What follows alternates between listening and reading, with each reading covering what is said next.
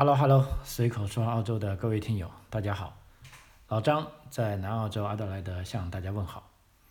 嗯，今天录音的时间是二零二一年的十月四号啊。其实今天也是澳洲的这个，尤其是南澳洲的啊，这个 Public Holiday 啊，公众假期啊，是澳洲的劳动节啊。当然了，这个劳动节不是全澳洲都一样啊，啊，但是目前在南澳洲、北领地啊、新州啊，都在今天过这个节日啊，所以我们放假啊。而且是事实上从昨天开始啊，我们跟这个中国大陆的时间是时差是多了一个小时，啊，因为澳洲是从十月三号啊开始了实施了这个夏令时，啊，其实说是夏令时啊，这个呃挺悲惨的啊，今天这个温度最高温度只有十四度啊，而且一整天都刮着这个大风啊，这个 gale 啊，差不多是五六十公里的大风啊，可以说是。啊，相当寒冷啊！我在朋友圈看到一些朋友质疑说：“难道这就是澳洲的夏天吗？”啊，呃，老实说啊，目前这个天气啊，的确是很反常啊。从我来澳洲那么多年，觉得今年一个是雨水多，第二个是天气异常的冷啊。本来现在夏天已经是呃很热很热的，平时都是三十多度啊，今天才十多度啊，真的是令人抓狂啊！OK，那我们现在转入正题啊，正题啊，今天主要跟大家想分享一下这个呃新西兰的一些签证政策啊，跟澳大利亚的一些上个财年的大数据统计啊，关于我们这个来自中国大陆的移民的一些情况啊，呃，在此之前呢，当然先有一些好消息要跟大家分享一下，尤其是很多啊咱们的澳洲留学生要关注的就是啊中国的疫苗问题，因为在前几期节目一直都。不能确定说中国的这个科兴跟国药疫苗到底受不受 TGA 的认同啊？TGA 就是澳洲药品管理局啊，因为只有认可了，那么留学生才能顺利的入境啊。那么最新的消息呢是这个啊，澳洲 TGA 药监局啊已经承认了啊，这个澳洲呃中国的这个科兴疫苗啊，跟同时承认的还有这个印度的啊阿斯利康疫苗啊，也就是说这两个可以说是。啊，最多留学生在澳洲的国家啊，他们的主要的疫苗啊都被认可了啊，所以这个我觉得是非常令人兴奋的消息啊。那么业界也很高兴啊，就如啊澳大利亚一位旅游界的资深人士说啊，如果他说如果澳大利亚 TGA 不认可 T 啊中国疫苗的话，那么就没有中国人会来啊，那言下之意呢，就会对经济产生很大的影响。啊，啊，那么这是个好消息，所以咱们中国的留学生啊，现在无论你打了什么疫苗啊，无论是科兴啊还是国药啊，啊，都可以准备动身啊前往澳大利亚了啊。至于旅游者呢，哈，如果您拿学生签证的啊，那么在这里呢，可能是啊要等一等了啊。啊，按照我的估计啊，当然现在没有官方的消息啊，按照我自己个人的估计啊。大概率的看来啊，在今年，也就二零二一年，澳大利亚的国境虽然是对，呃，对外开放了，就当然它允许澳洲的公民啊跟这个绿卡人士出去啊，但是对于进入澳洲的呢，还是有严格限制的啊。按照这个啊政府的说法，首先是澳大利亚公民跟绿卡持有者，第二个就是啊技术移民已经获得签证的技术移民啊，第三个呢就肯定是留学生了。啊，所以说这个，呃，旅游签证的朋友啊，可能还要等等啊。我自己觉得啊，今年啊，大概率可能啊不会放啊普通的啊旅游签证持有人进入澳洲啊。所以说想来澳洲旅游，可能呃还要等一等啊。我预计等到再再怎么样，等到明年是没问题的哈。OK，那转入正题哈，就相信在啊。前几天啊，如果关心澳大利亚跟这个新西兰的移民政策的朋友已经看到了，啊，啊我也看了一些很多中文媒体啊，他写的是叫做新西兰大赦啊，这个移民啊，其实我觉得这个用词不太准啊，因为大赦嘛，所谓大赦就是要是呃赦免一些啊有罪的啊，比如说黑名啊或者类似一些犯罪分子一样，但目前啊并不是这样啊，目前这个新西兰的叫做呃二零二零年的这个居民签证呢，其实这个最主要是还是对已经合法的停留在新西兰的啊工作签证跟其他是临时签证的持有人啊的一个非常大的好消息啊，因为众所周知，这个新西兰的移民政策呢，有时候比澳洲还难，而且它不确定性很强。啊，为什么我是得到这个消息呢？因为其实也就两年前有个朋友在疫情前啊找到我，帮他做了这个新西兰的工作签证，那么后来进来了，那么之后呢，我们一直保持联系啊，因为他在新西兰离澳洲也比较近嘛。那么在疫情期间他想回去，那就来咨询我说，哎，老张，你说我我这个情况要不要回去？那我跟他分析了情况之后呢，觉得。啊，以他的情况，就回中国呢，并不是说一定必须的。那我就建议他，如果他真的以后想留在新西兰，那还不如趁这个时候，他好好待在这里，好好工作。也许政策会有突变啊，因为按照他目前的条件，如果没有今天这个政策呢，他想拿新西兰的绿卡呢是呃比较难的。但目前呢，这个政策一出来，对他是一个极好的消息啊。所以当时消息一出。啊，他也是在几天前就立即发邮件给我，哎，他说老张啊，谢谢你的这个预言啊，谢谢你的建议啊，现在呢，他这个条件呢是拿绿卡是绝对没有任何问题的，啊，所以非常高兴。那所以我也受到这个启发啊，因为新西兰跟澳洲嘛，啊，真是唇齿相间啊，类似是两兄弟一样啊，平时没事干的时候，两个人还要斗殴一下啊，你打我一拳，我打你一脚，啊，但是这两个国家任何一个国家。如果被第三方欺负的话呢，那这两个国家就很容易就团结起来，啊，就像前段时间，如果啊关心国际新闻的朋友啊，啊也知道这个，无论是澳洲啊或者新西兰的任何一方，如果在跟中国的这个关系中有僵局的时候，那么比如说澳大利亚啊认为受到这个中国的不公平对待，那么新西兰就立即跳出来，他要支持新西兰，啊支持澳大利亚。啊，所以这两个国家呢，真的就像两兄弟啊，呃，任何一个人别人欺负他，他们就会啊团结起来，啊，包括这个呃，对于公民的这个政策也是啊，比如说如果你是澳大利亚公民，那你去新西兰呢，就相当于回到自己的国家一样，甚至连享受福利跟医保都是一样的。那么反过来啊，新西兰人呢，也来到澳大利亚。只要你拥有这个有个特别的签证叫四十四啊，那么这个签证你也可以像拥有澳洲公民的权利一样啊，也可以随意的工作啊，领福利啊，甚至这个上大学你还可以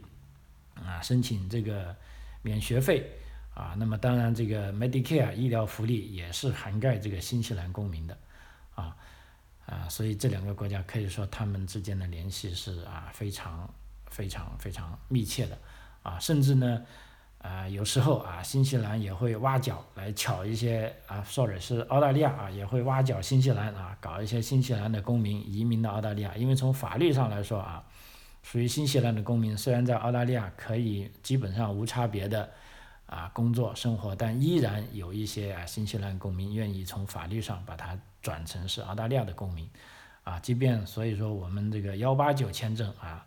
为什么进来那么难申请？就是因为啊，澳大利亚移民部门是把很大的一部分是给了这个新西兰人，啊，按新西兰人老实说，新西兰公民申请澳大利亚的移民那是非常非常容易了，而且就在这么容易的基础上，还给了他的优惠，啊，所以这两个国家的关系是啊非同寻常的，啊。呃，虽然他们两个政府之间，但是经经常会有争吵啊，但是这基本上是无伤大雅啊，应该因为有这个共同的价值观，有共同的利益啊，作为这个纽带啊，而且也是南太平洋上啊为数不多的啊这些啊比较大的国家啊，所以是这方面是啊啊非常不同的啊。那么今天我们讲的这个二零二一呢，叫 Resident Visa 啊，开放申请后呢是。啊，怎么样一回事呢？其实我自己觉得啊，这也是啊，新西兰政府在面临两年多疫情以来，也算是对啊这些居留在好啊在新西兰的这些正在工作的啊这些海外人士的一种回馈吧啊，因为按照移民部长这个啊 Chris f i f e r 他说呢啊这一次。啊签证这个新型签证呢，其实就他也没有写 permanent，但是既然他叫这个 resident visa，就说居民 visa，就我想是等同于就是绿卡的 visa 了哈。他说这次 visa 呢将会为长期受到新冠疫情干扰的移民家庭提供一条路，同时确保各个企业掌握必要的确定性，可以规划未来，并继续推动啊经济复苏。啊，事实上，其实换句大白话来说呢，就是新西兰政府呢也是以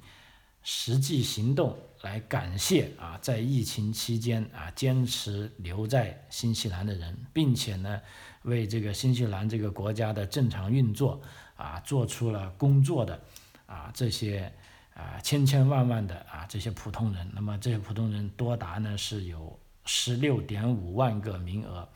啊可以受益，这十六点五万个名额的机会呢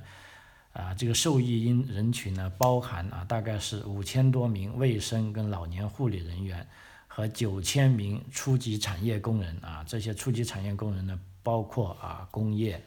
啊，农业啊，跟服务业啊，以及八百多名教师啊，可以说呢啊，大多数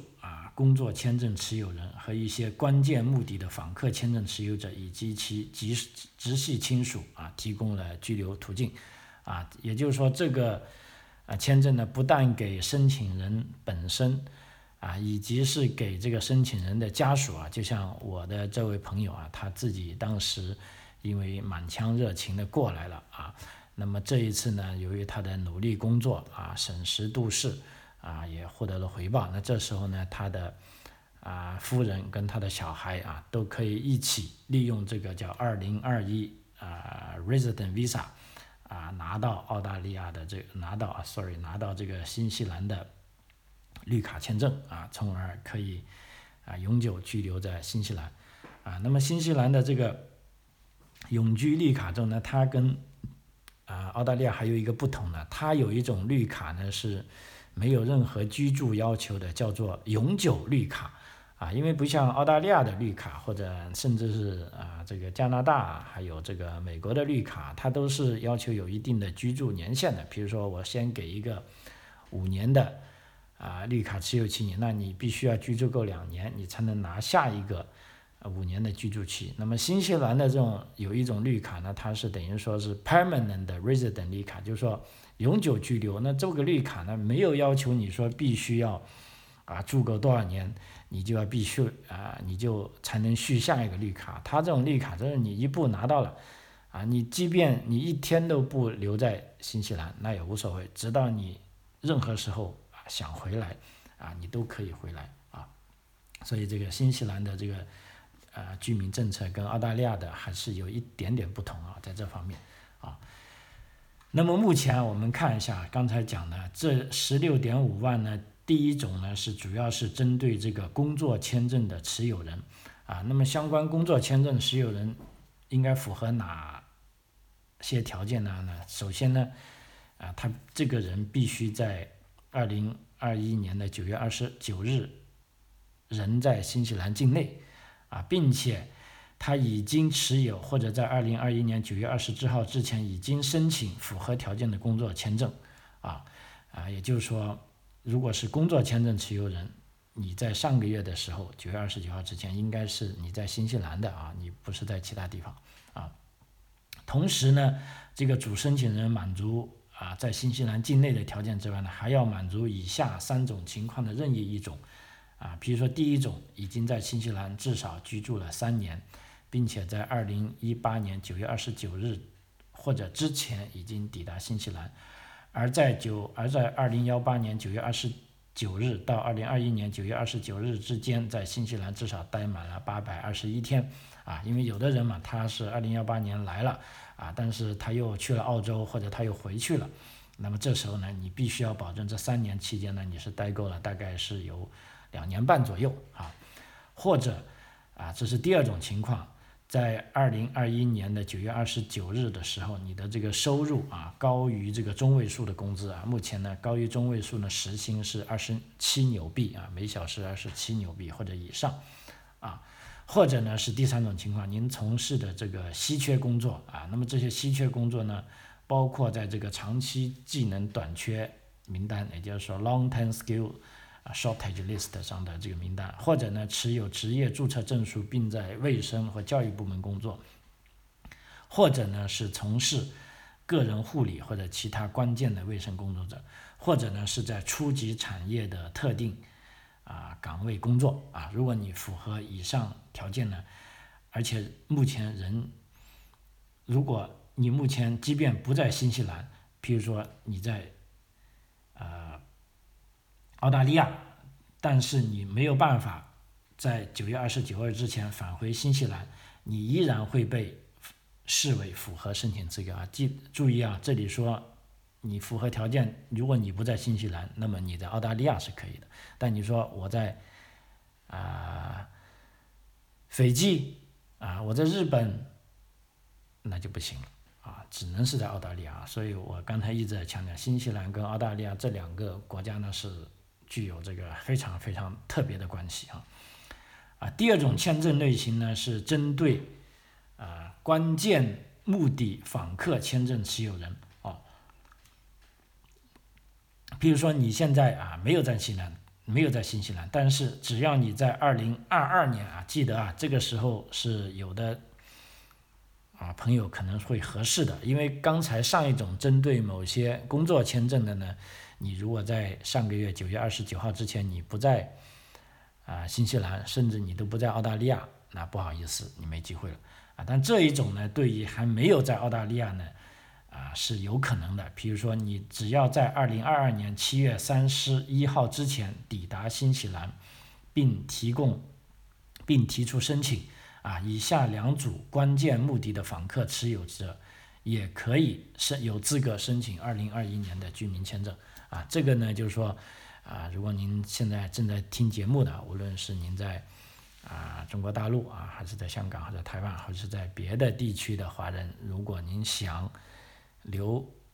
在新西兰的话，那么机会就来了啊！譬如说，你只要在明年七月三十一号之前从事长期工作，这个长期呢就是六个以六个月以上的这个关键卫生工作者啊，以及或者担任长期职务，比如说六个月以上的其他关键工作者啊。至于关键工作者呢，因为这个呃它篇幅比较长啊，我这就不详细讲了。啊，如果有需要的朋友啊，可以单独咨询我啊。啊，这里有个例外啊，如果持有关键目的访客签证的你来到澳新西兰呢，只是从事啊短期啊或者是季节性的工作，比如说你只是个渔轮的这个船员呐、海员呐，或者农业啊和园艺啊，或者移动设备的操作员呐，或者剪羊毛工啊，这些都是短期的或者季节性的啊，不好意思。啊，你不行啊，但一定是长期的啊，长期职务啊，六个月以上的啊，而且更为关键的是呢，啊，我刚才讲呢，就说符合这两大类的主申请人啊，一个是工作签证，一个是关键啊目的的访客签证持有者呢，是均可以将他们的伴侣和所受抚养的子女啊，那这些子女身在境外也可以一起纳入其中啊，所以目前来说，整个移民部门啊，澳大啊新西兰的移民局估计啊，符合条件的申请人将包括超过了五千名卫生和老年护理工作者，约九千名初级产业工人，约八百名教师啊，还有。大约一点五万名建筑工人和一点二万名制造业工人持有相关类的这些签证，这当中有一些人也将有资格申请二零二一年居民签证。啊，此外呢，还有大量的持有相关工签的临时居民在其他各行各业工作，他们可能也有资格申请啊这个签证。那这些人包括这个。农业、林业和渔业的有九千名啊工作人员，还有这个专业行业、科学和技术服务行业的九千人，啊，还有住宿和食品以及这个旅游行业的一点七万人，和从事这个行政、支持客服服务工作的一万人，啊，以及零售业的一万人，啊，按照这个移民新西兰移民部长这个呃菲佛他的说法，在过去这个十八个月啊，这个难忘的时间里啊，这些人都在维持我们国家持续运转方面啊，发挥了啊重要的作用啊，所以我也呃认同啊，这是作为这个新西兰政府啊，是对这些辛勤的在新西兰工作的啊这些啊人员的一种回报啊，就是说你帮我建设了国家，我就给你绿卡啊，我觉得这也比较公平啊。呃，而且他这个申请程序呢是可以简化啊。目前我们看到的消息呢是大部分也许在一年内就获批，可以说这个是非常快的啊。那么申请人依然是需要满足这个健康条件以及无犯罪要求，并通过 NSC 的检查，就如常规的居留申请程序啊所要求的一个样啊。目前呢，时间表呢是这样的啊，它是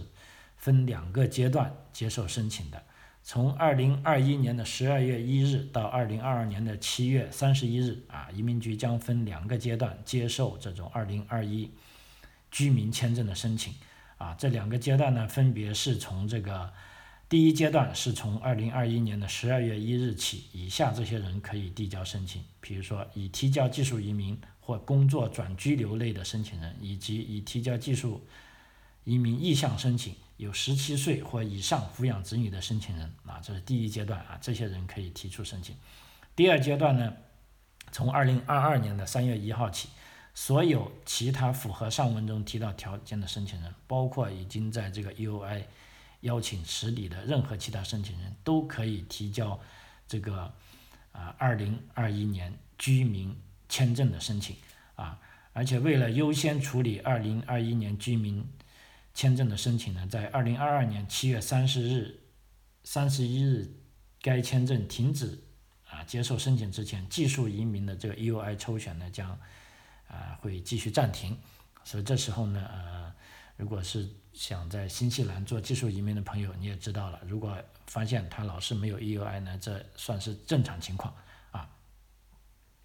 而且呢，移民局官网上呢是有个资格确认工具啊，大家可以去这个新西兰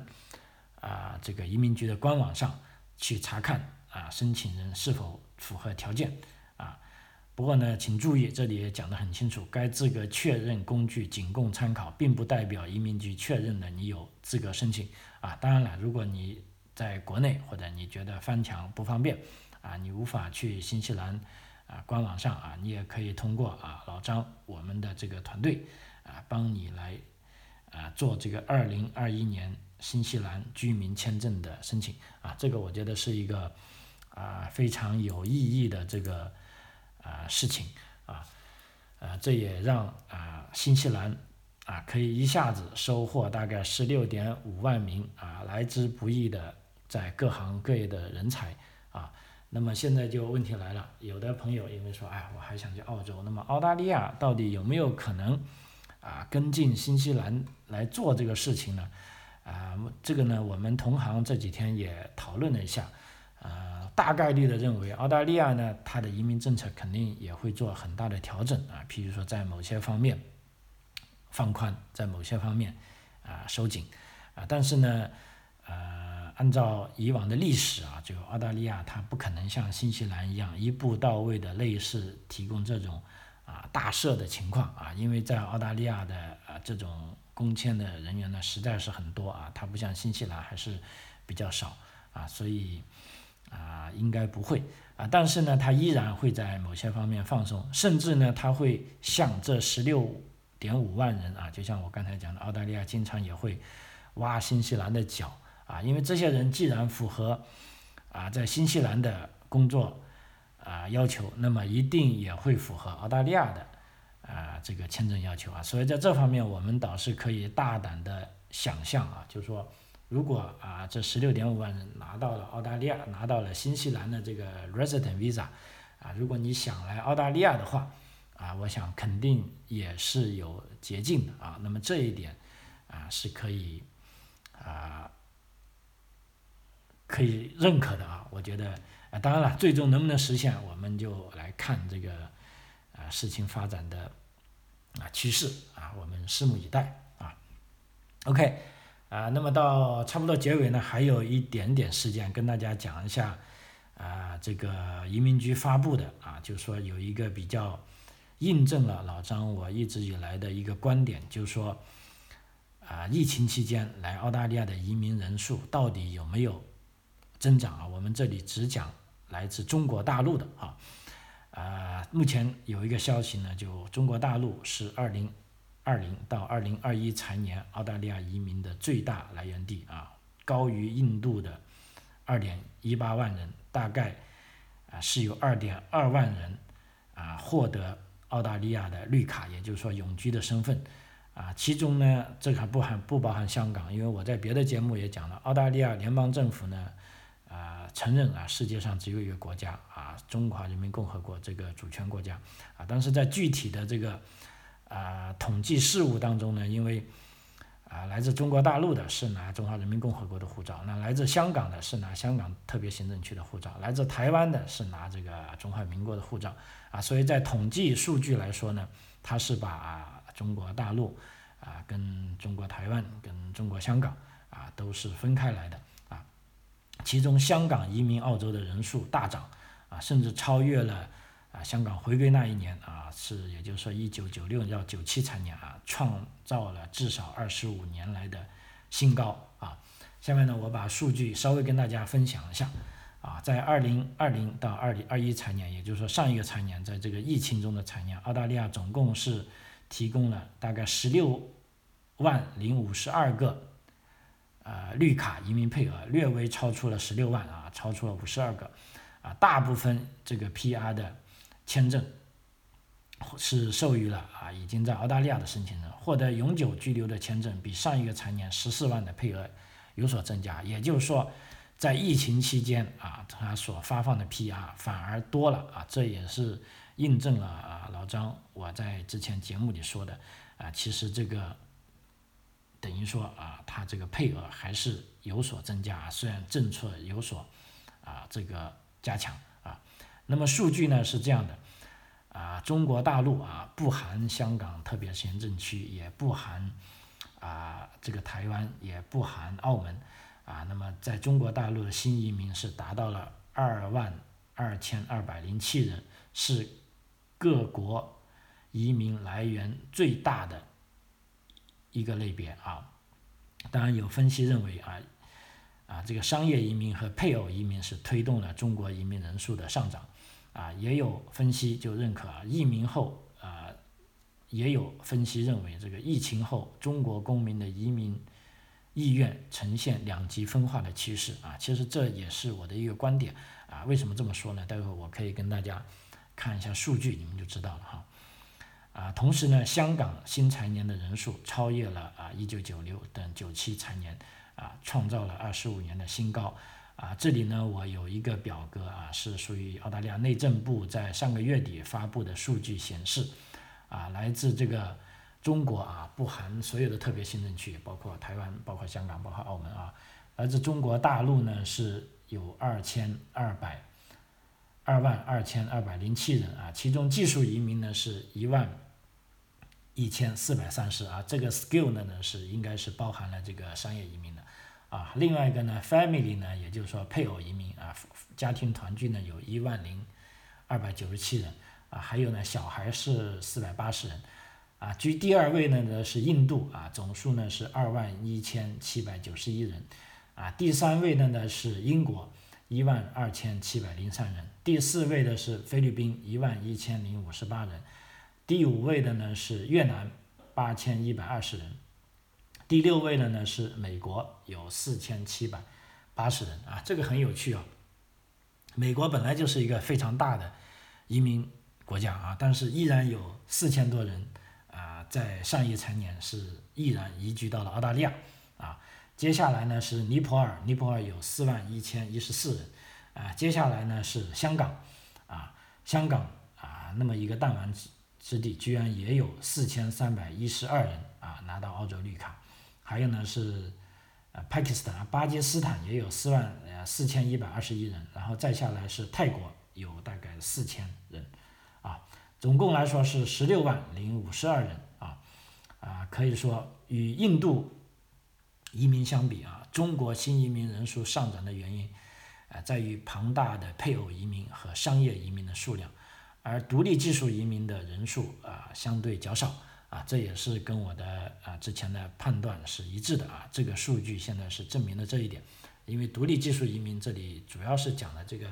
幺八九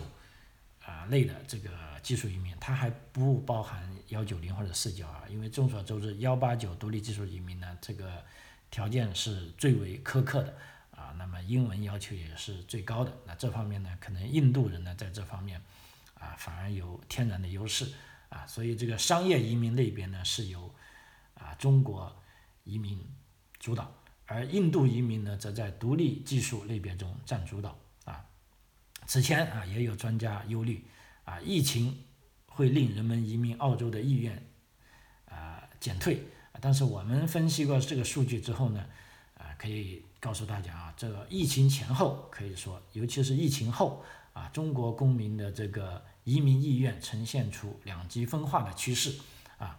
啊，那么这两极分化趋势怎么说呢？我们譬如说，首先把它分为两大类人群，一个呢是身在澳洲境内的，啊，包括啊临时工作签证的人，包括学生签证的人，甚至有的是拿这个旅游签证，啊或者在澳大利亚境内进行等待的人。第二个呢是在第二种类的人群呢是在中国国内的两大人群，那么很多身在澳洲境内的人，因为疫情而希望留在澳洲了，移民的意愿更强了啊，更加不想回去了啊，可能是体会到这边的生活更加舒适一些啊，这方面呢，老张也是深有感触的啊，因为我是做这一行的啊，之前呢跟一些学生朋友、跟一些商业移民的啊朋友啊来了之后，都恨不得想快快的回去。啊，因为那边机会多，要急急哄哄回得去赚钱了，啊，结果有的人因为疫情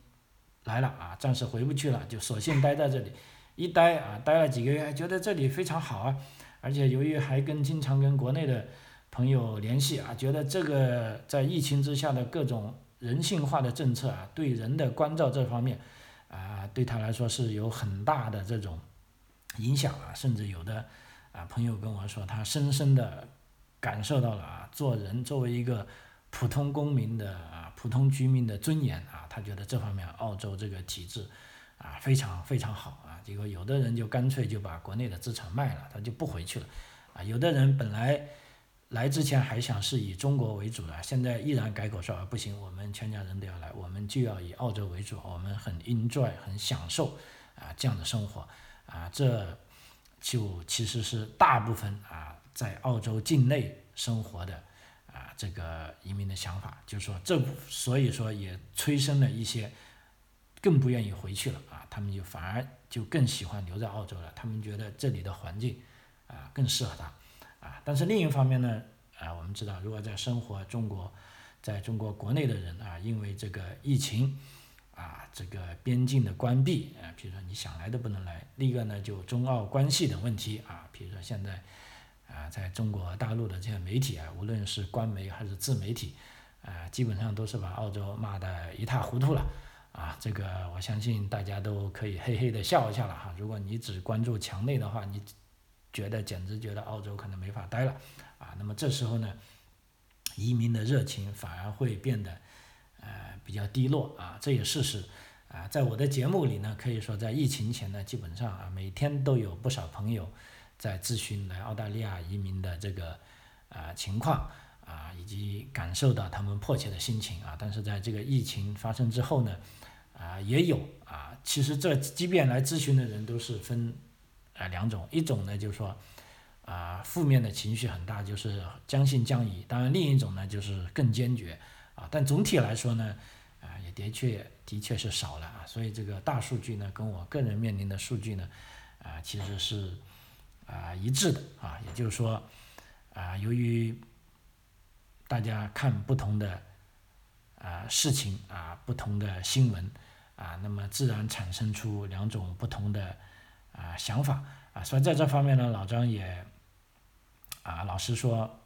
嗯，多说一句啊，就是说在如今啊，在这个日益啊这个差异化的社会啊，尤其是这个东西方这种对峙啊，无论是这种啊国家的对峙啊，还是观点的对峙啊，在这方面呢，如果你要做出一个决定呢，啊，我建议你一定要啊多方面收集各种各样的信息啊，这样呢，我才觉得是一个啊比较负责任的做法，千万不要说啊只听一方面啊而不听另一方面的。啊，因为在我的微信群里啊，因为啊这个做节目的关系，其实也添加了不少啊听友啊。那么在这里面呢，我就发现持各种各样的观点的人都有啊。就我不像有的朋友，就说跟我观点不一致的，我就要把它删掉啊。那我呢，我还会看看，因为为什么呢？我觉得留下这些人不同的观点啊，虽然我不认同他的观点，但是啊，他们有说话的权利。啊，而且我也有去观察他们说话权利，只是说我也知道我的观点是什么样。那么这样呢，在我的朋友圈里有各种不同的观点，啊，相互碰撞呢，老实说也可以让我，呃，更加清醒啊，不至于就是说自己被因为自己的固定的一些观念而做出一些啊不准确的判断。相反，经常都有各种各样非常矛盾的。啊，这种东西在我的朋友圈里，反而让我更加啊，可以说啊警觉，或者更加就是说可以保持这种中立的呃一些态度啊去看这些问题。那么这样呢，我反而更能得到比较啊客观的这些信息啊，我觉得这样挺好的啊。另一方面呢，最终呢啊，这个节目最后也跟大家前瞻一下，就是二零二一到二零二二财年这个澳大利亚移民的。啊，计划的这个一些前瞻啊，就目前呢，政府在宣布新财年移民计划时表示呢，在这个新财年里呢，包括家庭和技术类配额将维持在二零二一到就维持上一个财年的水平，而将继续关注在岸签证申请人，包括啊在岸申请签证的积压。那么至少在二零二一到二零二二年的上半年呢，由于国境入境人数的限制。我们可能会看到审批对象会继续在以在案申请人为主，而国际边界一旦开放，我们将会看到离岸签证发放有所上升啊。所以在这里呢，我也啊给一些在中国国内的朋友们啊，就有的时候你还是要耐心等待一下啊。包括 GTI 的签证啊，因为这个国境一旦没有开放，他知道他发了你也不能来啊，所以他会有意识的压一压。所以在这方面呢，大家只要。啊，做好平常心啊！用老张我的话就说，就继续啊，安排好自己的生活，安排好自己的工作啊，静候佳音啊。OK 啊，随口说澳洲这一期就到此为止，非常感谢您的收听啊！张口澳洲，我们下期再见，谢谢。